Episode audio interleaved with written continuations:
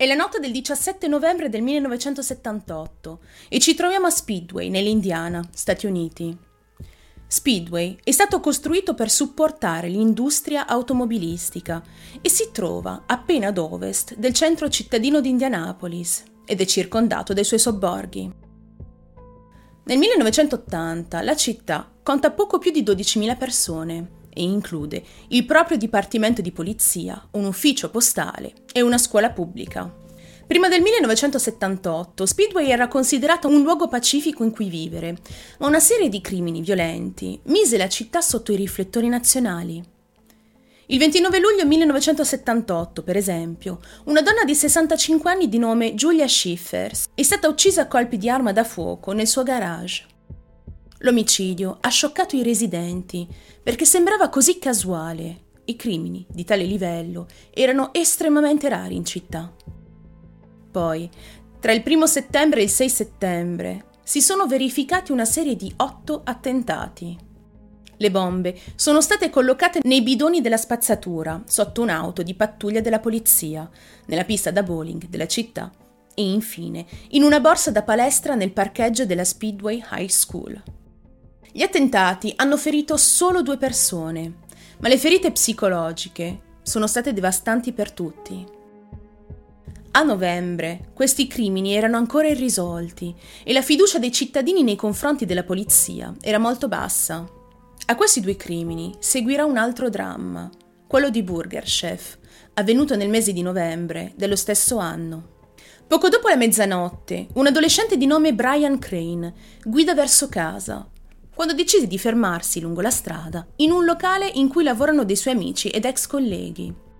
Ha lavorato per diversi mesi nel ristorante Burger Chef di Speedway e ne conosce bene gli orari. Burger Chef all'epoca rivaleggiava con McDonald's e Wendy's negli Stati Uniti. Era un'enorme catena di fast food con oltre 600 sedi a livello nazionale, ma alla fine degli anni Ottanta Hardee's acquistò la catena. L'ultima sede di Burger Chef è stata chiusa negli anni 90. Prima della chiusura, poco prima delle 23, Brian parcheggia davanti al ristorante, scende dall'auto ed entra a salutare i suoi amici. Il ragazzo ha previsto di discutere un po' con loro e perché no, aiutarli anche a sistemare un po' il locale e procedere con la chiusura. Nel momento in cui arriva, trova il ristorante completamente vuoto, ma la cosa è strana, perché non sono ancora le 23 e il locale è ancora aperto. I quattro dipendenti di turno quella notte sono Jane Fried, di 20 anni, Daniel Davis, di 16 anni, Mark Flemmons, di 16 anni, e Ruth Shelton, di 17 anni. Brian entra nel locale, la porta è aperta e le luci sono accese, ma non vede nemmeno uno dei quattro ragazzi. Il locale è completamente deserto. Il silenzio regna nella sala. Dopo aver chiamato più volte a gran voce i ragazzi, inizia a girovagare per il ristorante, sperando di trovare almeno Jane, l'assistente manager del locale. Ma niente. Nemmeno lei si trova sul posto. La cassaforte nell'ufficio è spalancata ed è vuota. Le borse di Jane e Ruth, però, si trovano ancora lì. Anche i 100 dollari di fondo cassa sono stati stranamente prelevati e la Chevrolet Vega del 1974 di Jane è sparita dal parcheggio. Brian chiama allora un altro ristorante Burger Chef, dall'altra parte della città, dove Jane aveva già lavorato in precedenza, ma nemmeno il manager del posto ha sue notizie. Alla fine, mentre la preoccupazione, la paura e il dubbio iniziano ad insinuarsi nella mente di Brian, decide di fare un ultimo tentativo e chiama il capo manager del burger chef di Speedway, spiegandogli la situazione. E il manager gli dice di contattare immediatamente la polizia. Brian contatta la polizia di Speedway per segnalare la scomparsa dei quattro amici. Ma la polizia meno preoccupata di lui, lo congeda immediatamente, dicendo che probabilmente si erano dimenticati di chiudere il locale e che erano partiti di fretta, forse, per fare festa altrove e che si tratta solo di un gruppo di adolescenti irresponsabili. Ma la notte passa e arriviamo alla mattina del 18 novembre. Una nuova giornata inizia e l'attività del Burger Chef deve andare avanti. Quella mattina i dipendenti entrano nel ristorante e, come loro solito, iniziano le pulizie mattutine del locale. La polizia non era passata nel locale e non aveva ispezionato i luoghi o scattato delle foto. Il ristorante è stato pulito e igienizzato, cancellando prove fondamentali per la risoluzione del caso. Questo errore madornale perseguiterà la polizia di Speedway per i quattro decenni successivi. I quattro adolescenti scomparsi non si sono presentati ai domicili rispettivi né durante la notte né quella mattina e nessuno dei quattro si è presentato al successivo turno di lavoro al Burger Chef. Ed è solo in quel momento che le famiglie iniziano a preoccuparsi. Sono passate circa 24 ore da quando Brian ha chiamato la polizia. La Chevy bianca del 1974 di Jane, una piccola berlina sportiva a due porte, viene ritrovata nel centro della città il mattino successivo. A quel punto è diventato chiaro per tutti, a partire dalle famiglie fino ad arrivare alla polizia, che questi quattro adolescenti erano stati probabilmente rapiti e che era accaduto loro qualcosa di terribile. La polizia decide finalmente di avviare le ricerche di Jane, Daniel, Mark e Ruth. Ma chi sono questi quattro giovani di cui si sono perse completamente le tracce? Jane Fried, l'assistente manager, ha 20 anni ed è una studentessa universitaria al momento dei fatti. La sua lista di attività extracurriculari è lunga e illustre coro, teatro, assistente in biblioteca. Questi sono soltanto alcuni degli esempi delle attività da lei svolte. È soprannominata affettuosamente da tutti Sweet Jane. La gente la ricorda per il suo sorriso raggiante e la sua positività. Lavora per Burger Chef da quando ha 17 anni. Daniel Davis, un liceale di 16 anni, ha iniziato a fare il turno di chiusura del venerdì sera pochi giorni prima dei fatti, dopo che un altro dipendente si era licenziato una settimana prima. È descritto come un ragazzo molto alla mano e divertente e nel suo tempo libero si dedica alla fotografia. Sulla griglia di Burger Chef c'è Mark Flemmonds, un sedicenne del secondo anno alla Speedway High School. Cresciuto come testimone di Geova, Mark ha sei fratelli maggiori ed è descritto come un ragazzo amichevole. I suoi genitori gli hanno permesso di trovare un lavoro al Burger Chef perché il ristorante si trova a pochi passi da casa sua. L'ultima, ma non meno importante, Ruth Allen Shelton, arrivata al Burger Chef poche settimane prima dei fatti. È considerata dai suoi genitori come una ragazza d'oro. Intelligente e motivata, la studentessa ha ottenuto molti riconoscimenti e premi a scuola. Ruth aspira a diventare un ingegnere informatico e ha studiato musica in quella che oggi è l'Università di Indianapolis per guadagnare crediti in previsione del college. La mattina di domenica 19 novembre, due giorni dopo la chiamata di Brian, la polizia riceve una chiamata da un'area rurale della contea di Johnson. Il contenuto della chiamata è devastante. A circa 30 km a sud di Speedway, Due persone che camminavano intorno alla loro proprietà avevano scoperto cadaveri sdraiati a faccia in giù tra le foglie.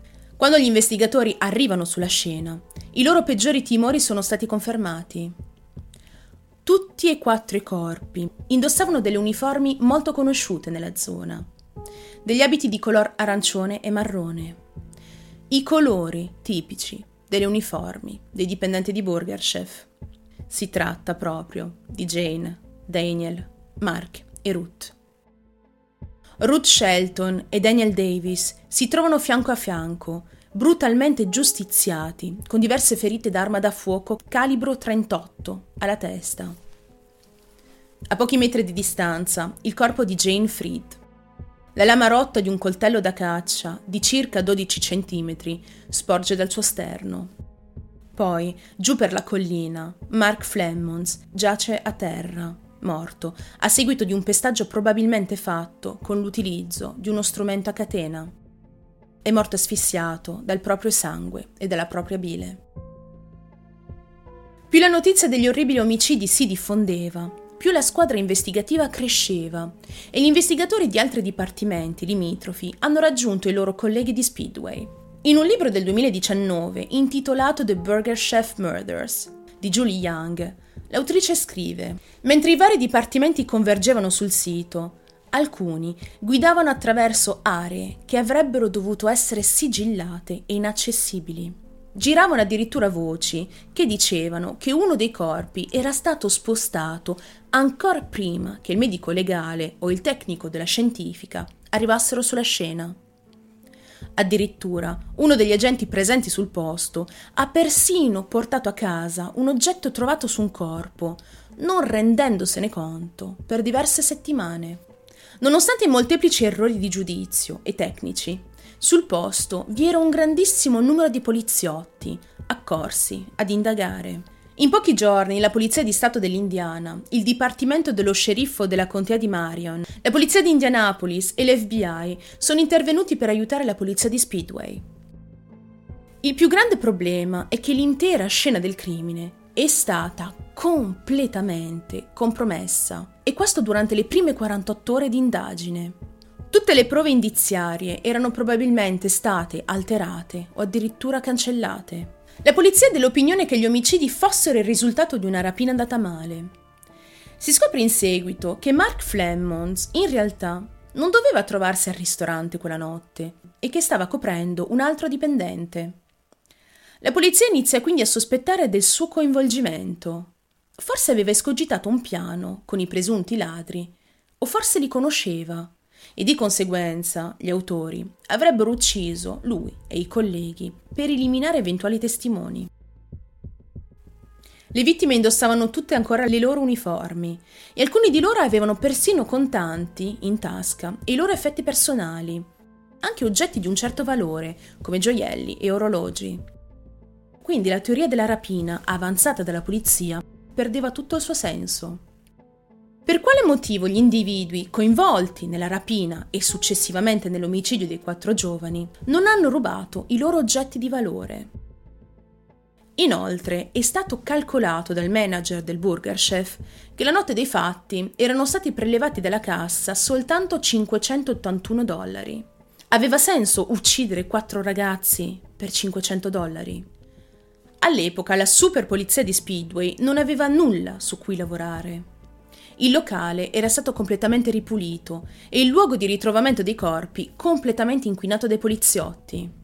L'unica cosa che avevano in mano, a parte un bel pugno di rimorsi, è la testimonianza di due adolescenti che hanno affermato di aver visto due uomini aggirarsi intorno al burger chef la notte dei fatti, ma gli investigatori non avevano prove a sostegno di queste affermazioni.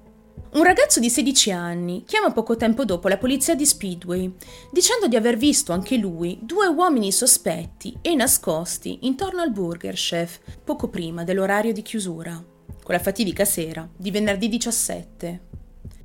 Secondo il ragazzo, gli uomini, entrambi bianchi e sulla trentina, si sono avvicinati a lui e alla sua ragazza, mentre erano seduti tranquillamente nel parcheggio del Dunkin' Donuts, accanto al Burger Chef. Questi due individui hanno detto loro di andarsene da lì per il seguente motivo, e cito, ci sono stati molti atti di vandalismo nella zona e altri sono tuttora in corso. Uno degli uomini aveva la barba e l'altro era biondo e ben rasato. L'uomo con la barba parlava e mentre parlava teneva un fazzoletto sulla bocca.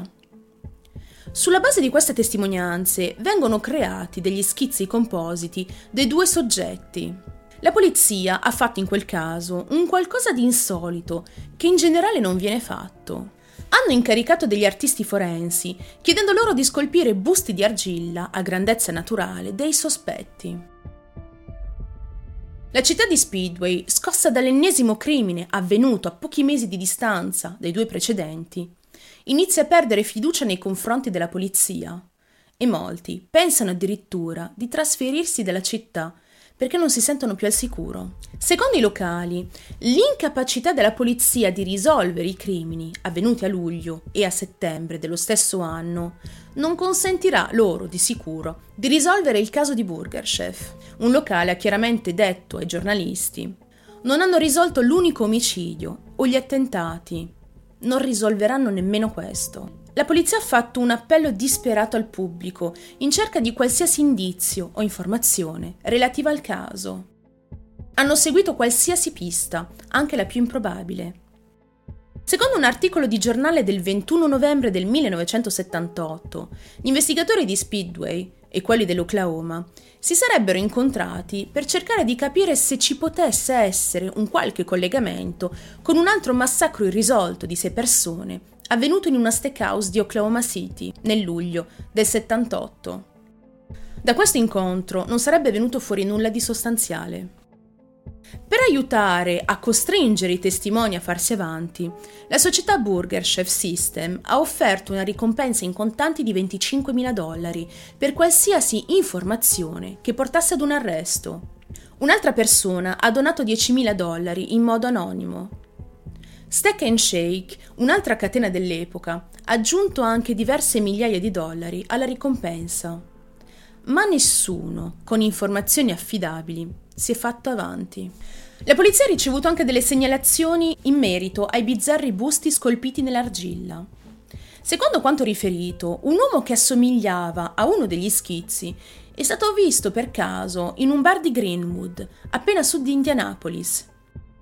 Inoltre, questo individuo si vantava di aver commesso gli omicidi di Burger Chef. Qualcuno ha contattato la polizia e il detective Virgil Vandagriff per segnalare la sua presenza nel bar. E il detective stesso si è recato sotto copertura nel luogo per osservare l'uomo in questione. Il detective e il sospettato finiscono addirittura col giocare insieme a biliardo. E proprio come aveva detto il testimone al telefono, l'uomo si è vantato con il detective sotto copertura e a gran voce di aver derubato e ucciso gli impiegati del Burger Chef. Secondo Vandagriff, l'uomo ha persino mostrato con la stecca da biliardo uno dei punti in cui uno dei giovani era stato colpito, ovvero sopra il ginocchio. La polizia arresta l'uomo subito dopo e questo viene portato al distretto per un interrogatorio, ma l'uomo lì nega ogni suo coinvolgimento. Gli investigatori gli fanno anche passare il famosissimo test del poligrafo e lui lo supera. A quel tempo i poligrafi erano visti come prove effettive e non come scienza spazzatura. Quindi la polizia ha lasciato andare l'uomo. Prima di andarsene, tuttavia, avrebbe fornito alla polizia i nomi di alcuni uomini coinvolti in un gruppo che avrebbe rapinato una serie di fast food. Sulla base di queste informazioni, la polizia ha individuato un sospetto barbuto nella vicina città di Franklin. L'individuo, la cui identità non è mai stata diffusa, assomiglia in modo sorprendente alla scultura dell'individuo barbuto in argilla e non aveva un alibi per la notte degli omicidi. Inoltre il suo vicino di casa è un uomo ben rasato, con i capelli biondi, e anche lui assomiglia alla seconda scultura d'argilla. La polizia rende visita allora all'uomo barbuto, bussano alla sua porta e gli chiedono di poter entrare per discutere in modo informale di un caso. Ma l'uomo fa pazientare i poliziotti per qualche minuto davanti alla porta e quando apre, finalmente, l'uomo si era appena rasato la barba. Secondo alcuni testimoni e vicini, quella era la prima volta in cinque anni che il soggetto in questione si rasava la barba. La polizia ha offerto addirittura un patteggiamento a entrambi i sospetti, ed entrambi, però, si sono rifiutati di parlare. Senza alcuna prova concreta, i due sospetti non possono essere né accusati né arrestati. Ad un certo punto gli investigatori iniziano a concentrarsi su un'altra teoria. Iniziano a convincersi del fatto che uno o più dipendenti spacciassero farina. Nel marzo del 1981 il fratello di Jane Freed, James, viene arrestato per possesso di farina. E per un breve momento la polizia inizia addirittura a credere che potesse essere la causa, diretta o indiretta, delle violenze di quella fredda notte di novembre del 78. Dopo sei giorni la polizia lo lascia andare per mancanza di prove. La teoria della farina è stata ulteriormente corroborata alcuni anni dopo. Nel novembre del 1984, esattamente sei anni dopo il massacro di Burger Chef, gli investigatori di Speedway ricevono una telefonata del centro penitenziario di Pendleton. Donald Wayne Forrester, un criminale sessuale di 34 anni, condannato a 95 anni per aveva alcune informazioni importanti da rivelare, e non solo. L'uomo chiama per confessare gli omicidi di Burger Chef. La polizia decide allora di parlare con questo famoso Donald, con una buona dose di scetticismo. Donald Forrester stava per essere trasferito dalla prigione statale dell'Indiana a Michigan City ed essendo un delinquente sessuale, il soggiorno nella nuova prigione non sarebbe stato piacevole per lui. Gli investigatori presumevano quindi che volesse sfruttare la situazione, dando alcune informazioni fasulle sul caso di Burger Chef per ottenere un possibile trasferimento in una prigione più moderata e quindi salvarsi dal trasferimento a Michigan City. E per una volta i poliziotti avevano ragione.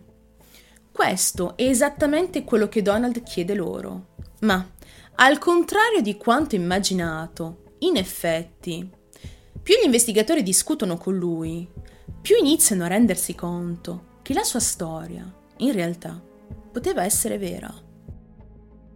Il 17 novembre del 1978, Donald Forrester risiede in effetti a Speedway, anche se in realtà era cresciuto vicino all'area in cui i corpi erano stati scoperti. Per gli investigatori, che si arrampicavano sugli specchi già da sei anni, questo solo elemento, per loro, era sufficiente per poter giustificare un suo trasferimento, come promesso, in un altro penitenziario, quello di Marion County, ed ottenere quindi una confessione più completa.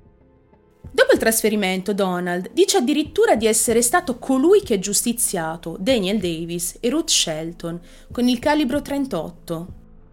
Ancora più convinti della sua storia, gli investigatori hanno addirittura portato Forrester sul campo in cui erano stati trovati i corpi. E lui è stato in grado di indicare esattamente dove si trovava ogni singolo corpo. Tra il 1984 e l'86, Donald si apre gradualmente agli investigatori, dando loro maggiori informazioni. Dice che subito dopo gli omicidi, lui e sua moglie sono ritornati sul campo in questione per raccogliere i bossoli. Una volta recuperato il tutto, sono tornati a casa e lui li ha gettati nel gabinetto della vecchia dimora.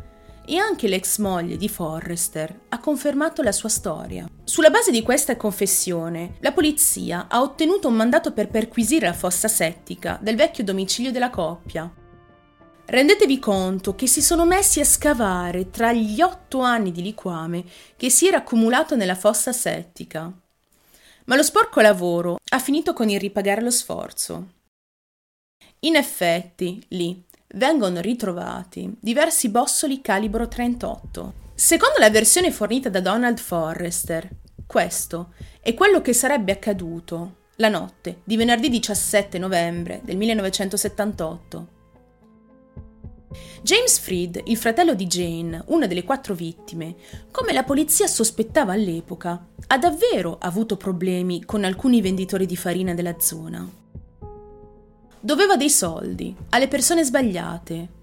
Così, quel venerdì sera, un gruppo di venditori, tra cui lo stesso Donald Forrester, si recano al Burger Chef per fare pressione sulla sorella Jane.